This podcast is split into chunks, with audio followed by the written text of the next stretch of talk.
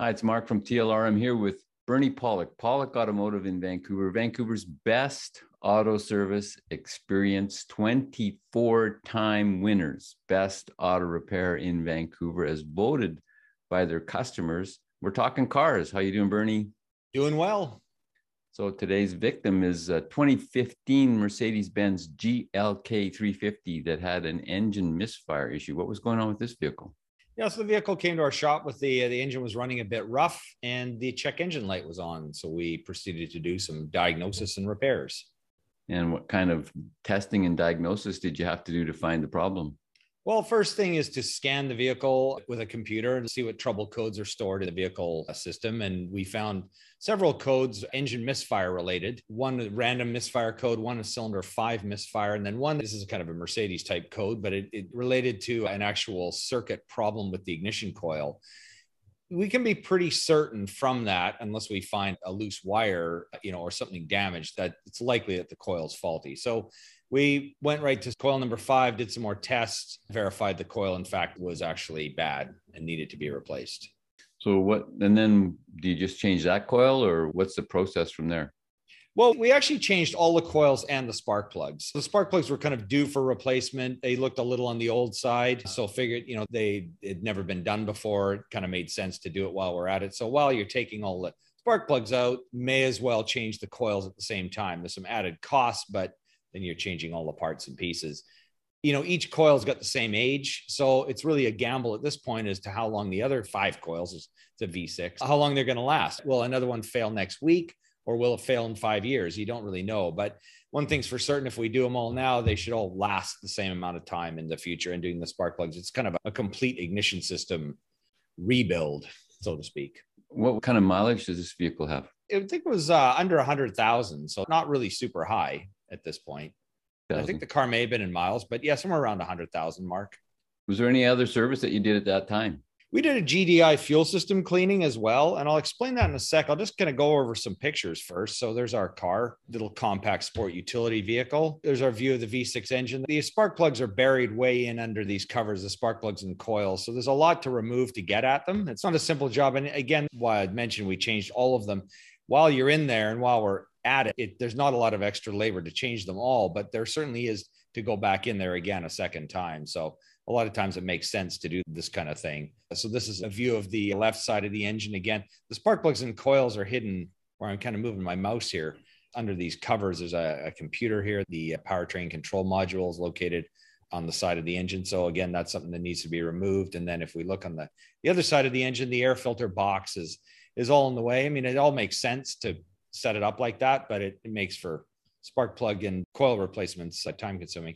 Here's a view of our spark plugs. Not much to say about them other than, you know, it's sort of typical wear of, of the age of the spark plug. And we have one other picture to show. That's the ignition coil. Very unique coil boot on this thing. So it basically mounts around a kind of a tight corner. So they've engineered it so that it kind of snaps in place around the corner instead of a, a straight coil boot. This is the electrical connector where the low voltage signals, uh, commands and power and ground are situated. We're looking at a sort of side view. That's the actual magnetic section of the ignition coil. So that's our picture show.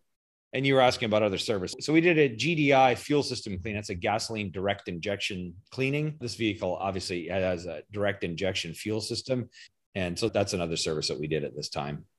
So why would you do that? What's the value of doing that kind of cleaning? Yeah, so the reason we do that is it's a maintenance service that you should do probably every twenty to thirty thousand, probably every thirty thousand kilometers on a G D I system vehicle. Uh, reason to do that is that carbon deposits build up on the intake valves. On a traditional injection system, a port injection system, which are still used today, but not quite so common, the fuel injectors spray fuel on the back of the intake valves. And so that tends to wash the carbon deposits off. Not that that isn't an issue, you know, that hasn't been an issue in the past of carbon deposits on the valves, but it's less prominent and there's no way to clean it off other than doing this G D I system cleaning. So if you get a lot of carbon deposits on the valves, it causes engine misfiring, poor performance, hard startups, all sorts of little issues. So it's a good idea to keep it clean now and do it on a regular basis with a chemical cleaning service, as opposed to waiting till later when they actually get really carboned up. You have to dismantle the engine or use the walnut shell blasting to get the carbon off. Then it becomes a really big deal. So, okay, so that's the reason for G D I. You know, here's the question for you. Yeah. What does a coil do?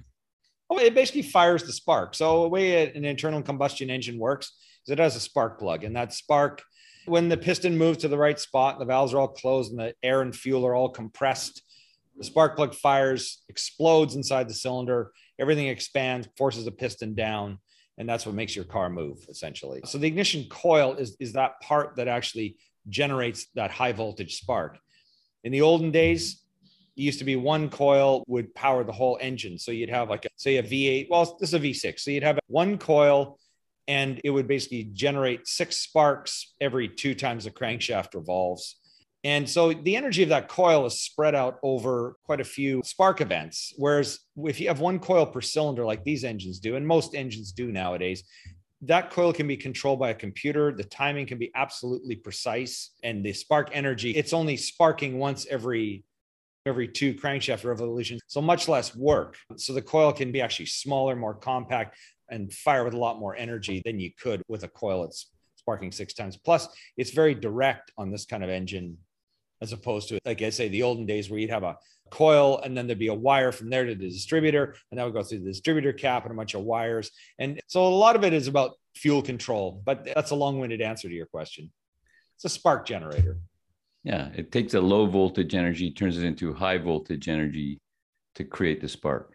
Exactly. And it's been around for a long time. Just a little bit of trivia, the word tune-up, which we don't really use anymore, but was a common thing when you and I were younger.